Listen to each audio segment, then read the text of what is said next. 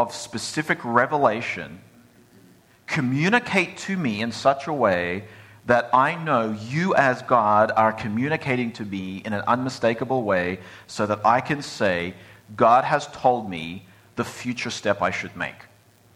Okay.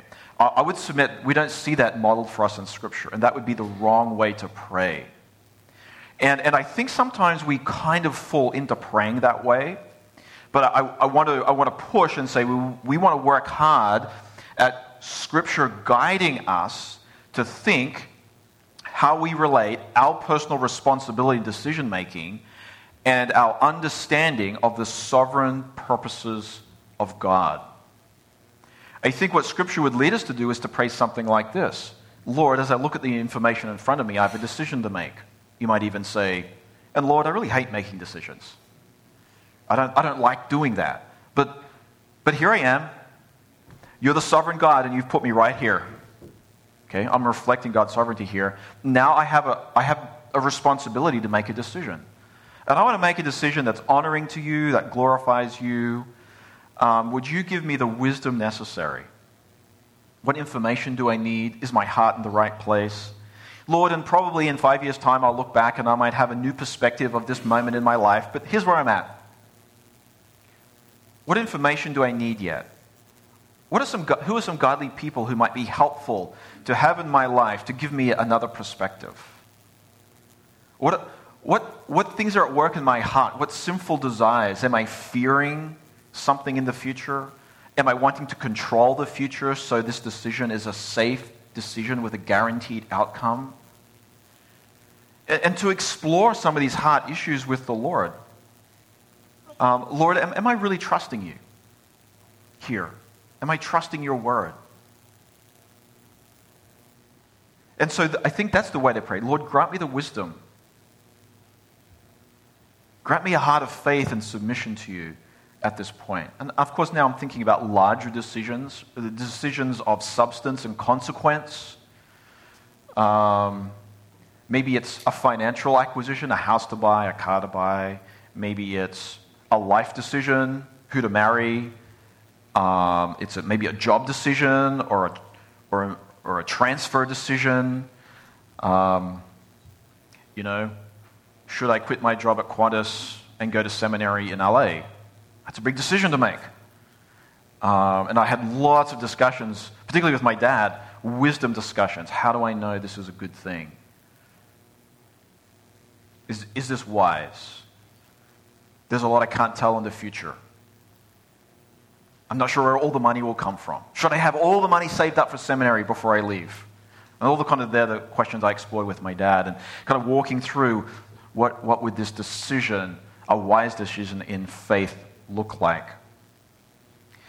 Let's go to some other passages. 2 Corinthians 9. 2 Corinthians 9 and verse 7.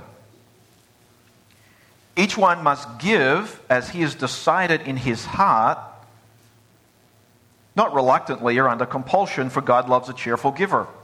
How much should you give?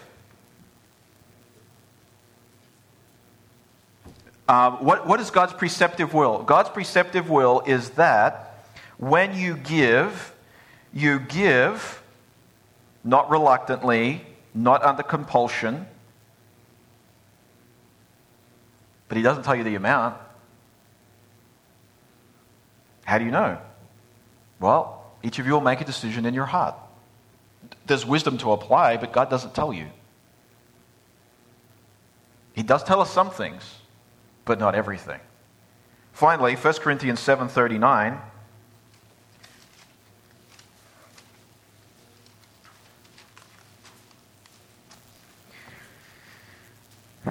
Now, I'm going here for one reason, but there's a really good secondary reason that is good here.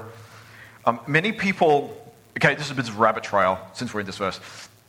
Many people, when they talk about who you should marry and that you should only marry a believer, will go to the passage on being unequally yoked. I think that's an ambiguous passage, particularly as you apply it to marriage. It could be a fair application, but it is a little ambiguous. This verse here, 1 Corinthians 7 and verse 39, is the slam dunk, absolute clear statement that a believer is in sin in marrying an unbeliever. Okay, this is take it to the bank, really obvious verse. But we're going here for another reason. Verse 39, a wife is bound to her husband as long as he lives, but if her husband dies, she is free to marry to whom she wishes, only in the Lord. Okay, I just was talking about the only in the Lord phrase, but look at the first phrase. She is free to marry, she is free to be married to whom she wishes. Wow. Now, there's lots of wisdom there that you need to apply. But notice how Paul is kind of weighting that decision. Have you applied wisdom? And then ultimately, do you wish to marry this person? Now, some people will say to me, Pastor Rodney, I believe God wants us to get married. Or, I believe we should be married. And I might say, okay, let's talk about that for a bit. The conversation is longer and more gentle. But one of the things is you don't know if it's God's will you get married. Because one of you might be in a car crash and die. You simply don't know the future.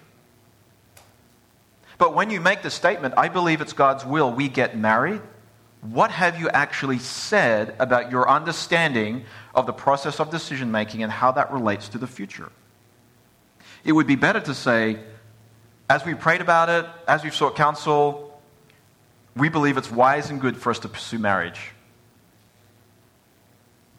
That's a true statement and something we can rejoice in, but we do not know the future. And some of the ways we talk about decision-making is reflecting something about our view of how God directs us and how we think about the future.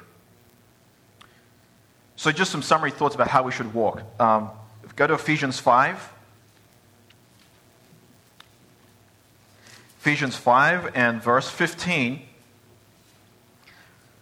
Look carefully then how you walk, not as unwise, but as wise. Be wise in how you walk, making the best use of your time, because the days are evil. Be careful how you walk, not as unwise, but as wise. And just one other passage in James 4:13. Another guide for how we should think and speak. Because the way we speak reflects something of the way we think.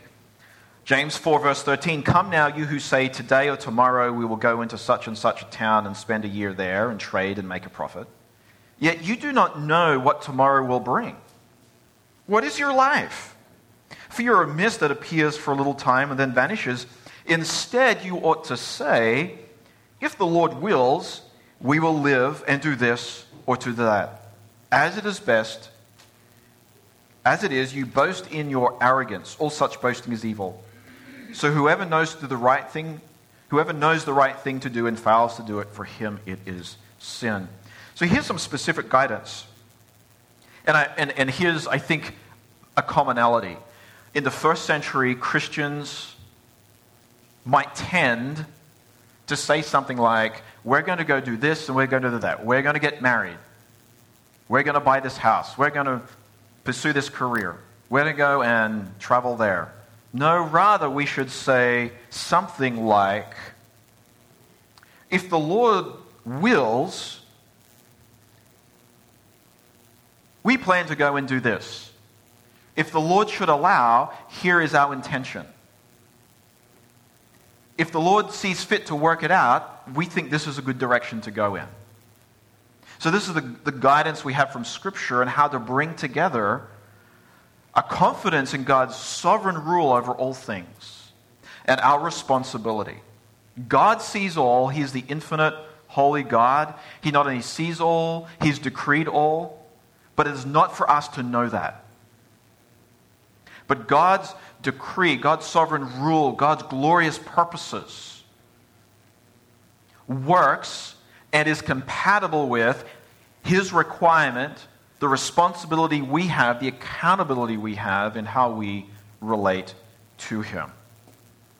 So I've been talking more on the decretive will side, and I want to just go back and talk a little on the preceptive will side. I want to go back and talk a little about the decretive will of God and then swing back around for some more summary comments. Because if we make decisions and ignore the decretive will of God, or ignore that there is a decretive will of God, we run into a whole different set of problems than if we try to figure out what God's decretive will of God and minimize that personal responsibility, wisdom process. So what's the decretive will of God? That according to God's decrees or his definite intentions, he accomplishes his purposes and his will according to his goodness, according to his wisdom, according to his eternal purposes for his eternal glory. Daniel 4:35, all the inhabitants of the earth are accounted as nothing. He does according to his will.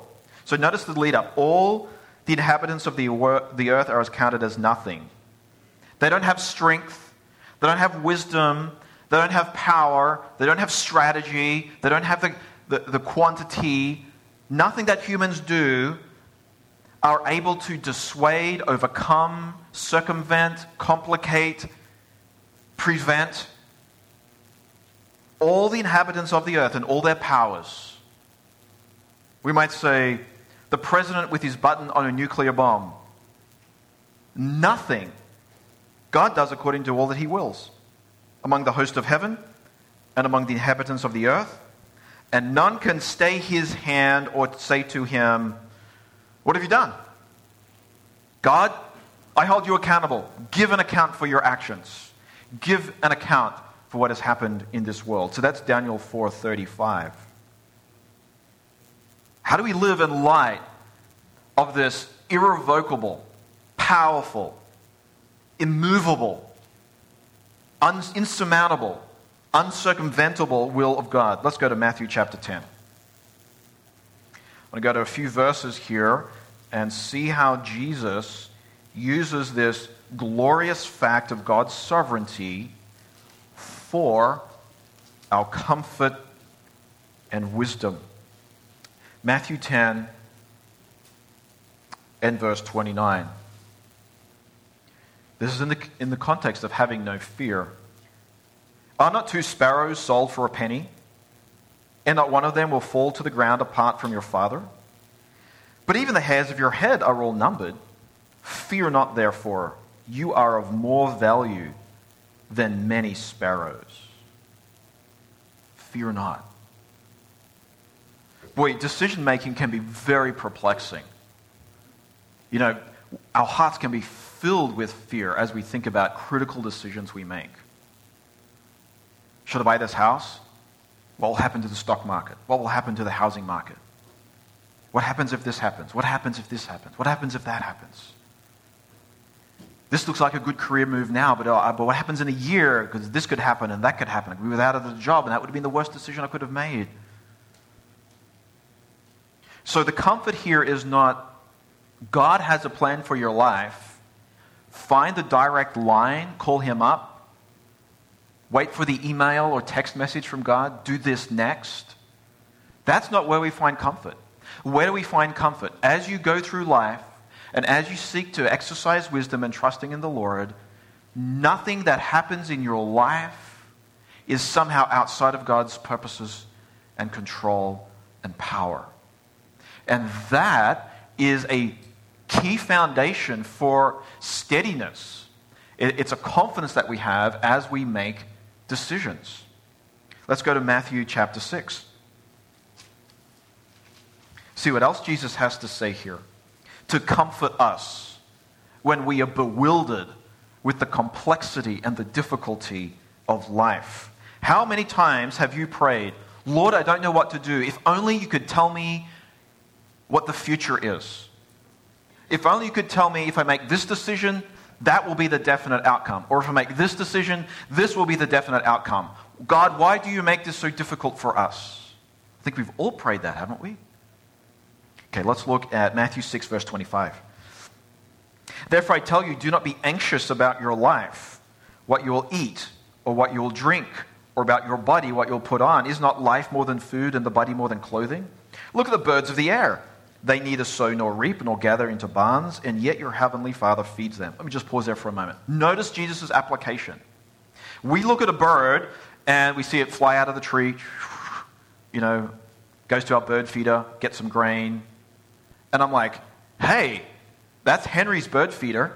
He bought the bird feed. He put the bird feed in the bird feeder. Didn't Henry feed the bird? Or I see the bird fly out of the nest and land in the grass, and so I pick up some seeds. Well, the bird's just eating the seed that's in the grass.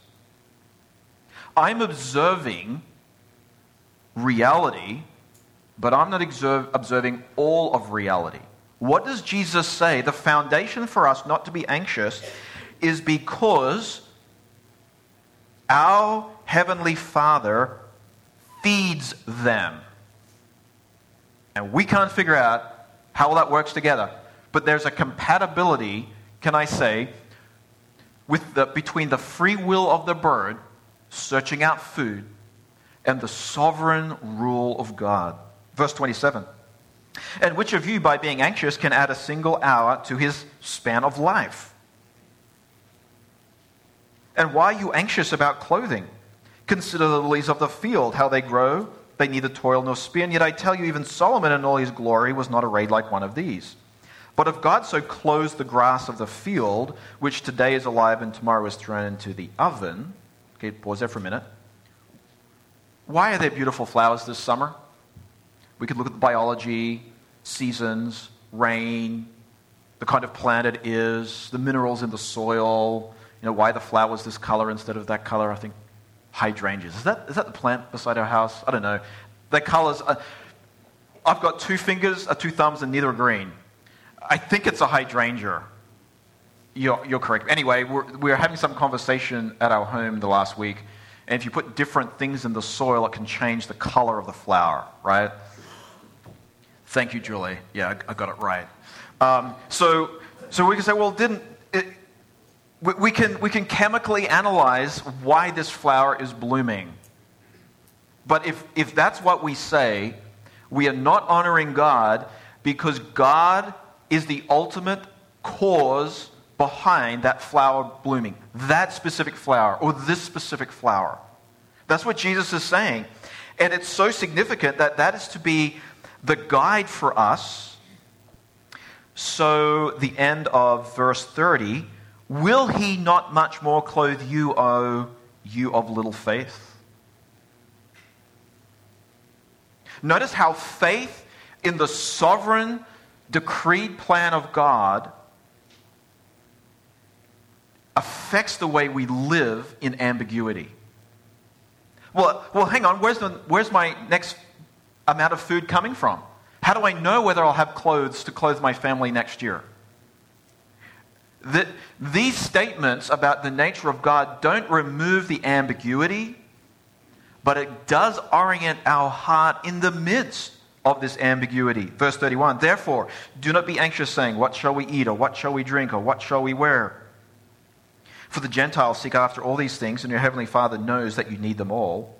But seek first the kingdom of God and his righteousness, and all these things will be added to you. Therefore, do not be anxious about tomorrow, for tomorrow will be anxious for itself. Sufficient for the day is its own trouble.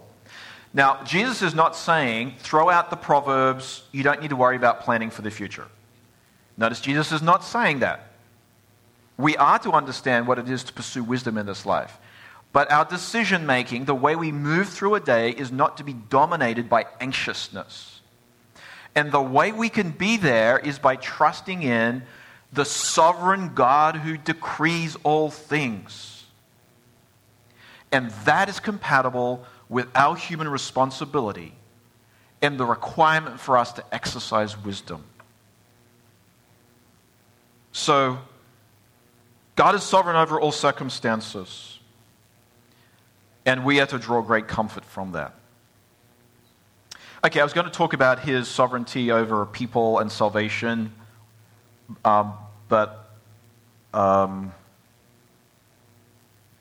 let's just go to one here, Proverbs 21. Let's go to Proverbs 21.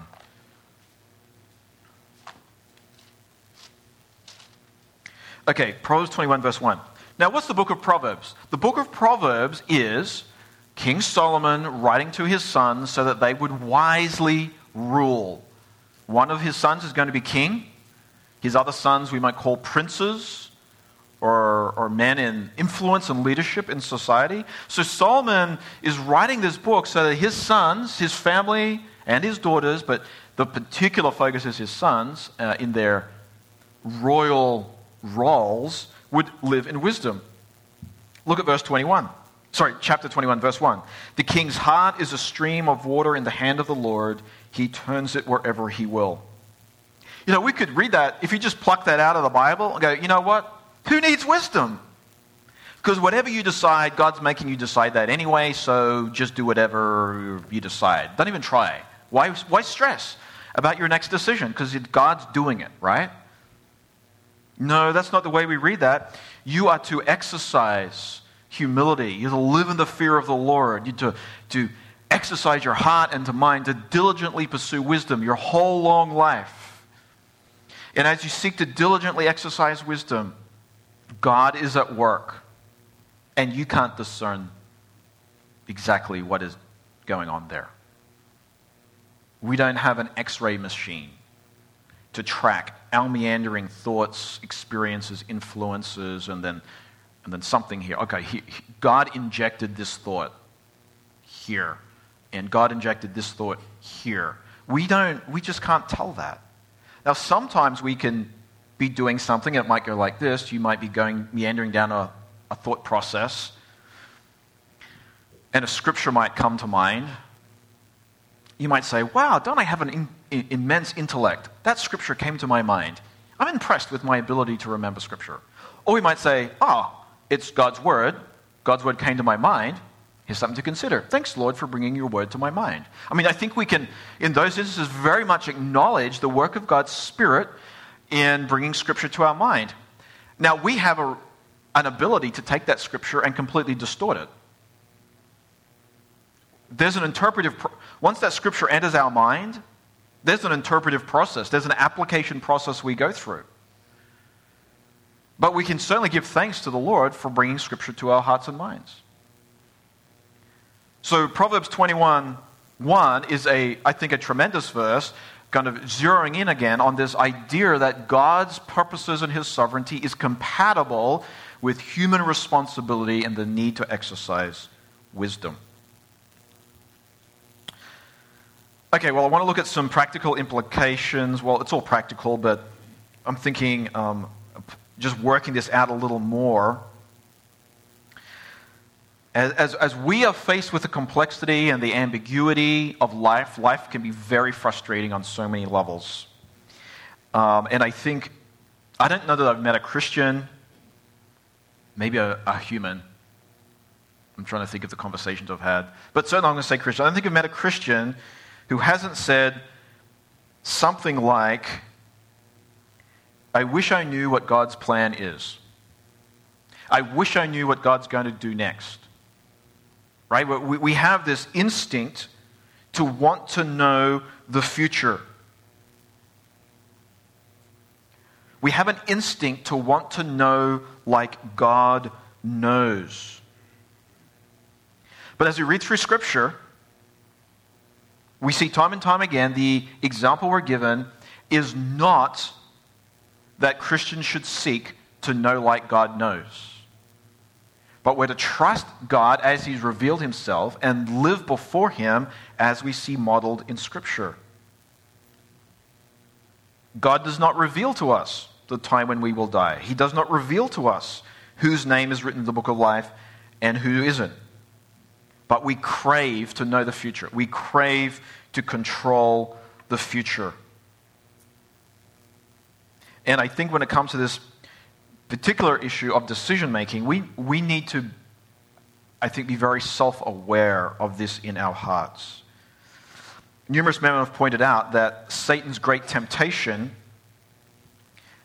and presently, I think, the allure of the occult is a reflection of the human tendency to seek for ways to know beyond the boundaries that God has established. And so I think one of the things that's helpful to pray, Lord, I've got a big decision to make, and it would be really good if you'd send me an email. I don't know how many times, or a text, I don't know how many times I've said that to the Lord. Lord, it'd be really helpful if you would just tell me what the next step is. But in your goodness and love for me, that's not the way you do it. And I have to tell myself that over and over and over again. Because when I say, I kind of groan a little, complain to God a little, Lord, it'd be really good if you could tell me what the next step was. What am I saying? God, I don't like the way you've designed things. And I have to repent of that often. Lord, that's not the way you've designed things. Your good purposes is not removing ambiguity, but the process of decision-making, the complexity of life, is the arena that God uses to mature us, to humble us, to keep us going back to His Word, to keep us repenting, to keep us trusting in Him, keep us depending upon His sovereign purposes and plans. So just some implications here. First implication, realize your temptation to want to see into the future, to control the future, and to be like God. You might need to tell yourself, my desire to know the future is connected to my desire to be God and to be like God. We must rest in the truth. This is Deuteronomy 29:29. You've heard it. Let me read it. The secret things belong to the Lord our God, but the things that are revealed belong to us and to our children forever, that we may do all the words of the law. There are lots of secret things that belong to the Lord. And God has not given us the responsibility. He's not given us the obligation. In fact, it's His plan. Those things remain secret. And it's His plan that we live now in light of the directions He's given and that we're to pursue Him in faith and wisdom. Implication 2, all people will certainly be held accountable for their every action. Don't try and excuse away personal responsibility or your sin and blame God for that. God holds us accountable for how we apply the wisdom we have, how we respond in faith in the circumstances we're in. Implication number 3, do not resent your present circumstances, nor the demand for a decision, but remind yourself that indeed God has a mighty and mysterious plan. Let me read Romans 28. And we know that for those who love God, all things work together for good, for those who are called according to His purposes. For those whom He foreknew, He also predestined to be conformed to the image of His Son, in order that He might be the firstborn among many brothers. And those whom He predestined, He called, and those whom He called, He justified, and those whom He justified, He also glorified. What then shall we say to these things? If God is for us, who can be against us? And so many times in decision-making, we have this reflex, God, are you even for me here? Like, could you have made this decision just a little bit easier, please? God's like, no, I'm not. I've really made this difficult because I love you. And you're like, oh. And we need to keep going back to scriptures like this to soften our hearts in the midst of difficult decisions. And that's one of the reasons He gives them to us, to soften our hearts. Implication number 4. Now, maybe I could do a number of lessons on this, but I'm going to say it because I think it's important. Our ignorance, our naivete, our lack of wisdom, and even our sin will not somehow prevent God from doing His work in our lives. It's not like God has this A1 plan, and our job is to figure out from God what the next step is. And if we fail in any one of those steps, we get off tier 1 plan, God's plan for our lives, and we're in like seconds. Yeah, your life could have been a whole lot better, but you made that dumb decision back there, and you're just on like your life's doomed for the rest of your life. Isn't the Apostle Paul a great example of that? Paul can't rewind the clock. He can't undo his persecution of the church. But God, in his amazing sovereignty, takes the Apostle Paul, and it's not like he extracts Paul from reality, but he takes Paul and all his experiences and redeems that. So the Apostle Paul's ministry, we can say, from this perspective, is shaped and influenced by the sin committed by Paul. God used Paul's failure and Paul's sin in such a way to influence the effectiveness and the dynamic of Paul's ministry. So to bring these things together in just two scriptures, Ecclesiastes chapter 11.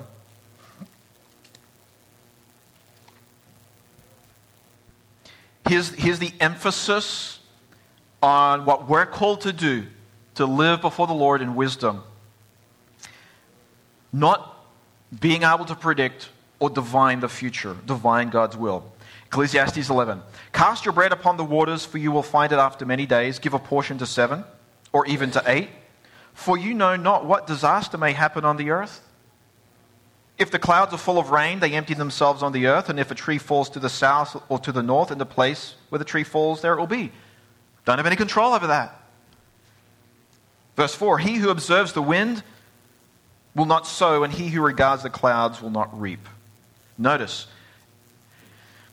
if you try to predict the future, this is different than saying wisely and prudentially consider the future. But if you try to live in dependence upon a prediction of the future, you will be gripped in inactivity. And you'll end up with no harvest. Verse 5. As you do not know the way the Spirit comes into the bones in the womb, or of a woman with child, so you do not know the work of God who makes everything. Notice the implication here. God is doing, He is working, but you can't see that, you can't predict that, so live this way. Live with wisdom, go through the day seeking to honor the Lord. You can't predict the future, just be faithful with today. God is doing something. It is secret. One other verse I want to go to, and that is Proverbs 16, and then we're done. I'd encourage you to go back and, well, read all of Ecclesiastes, but certainly Ecclesiastes 11. Proverbs 16 and verse 1. The plans of the heart belong to man, but the answers of the tongue is from the Lord. All the ways of a man are pure in his own eyes, but the Lord weighs the spirit. Commit your work to the Lord, and your plans will be established. The Lord has made everything for its purpose, even the wicked for the day of trouble. Everyone who is arrogant in heart is an abomination to the Lord.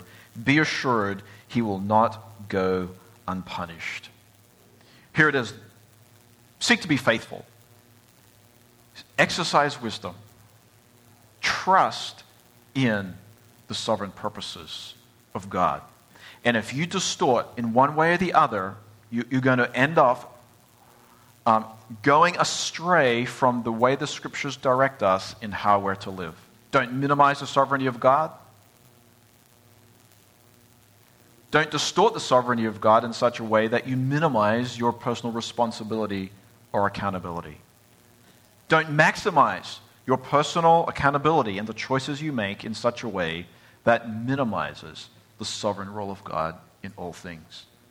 These things are compatible. The Scripture presents them as compatible. And when we see them as compatible, we are most fitted to live in the world like God has designed us to live. Let's pray.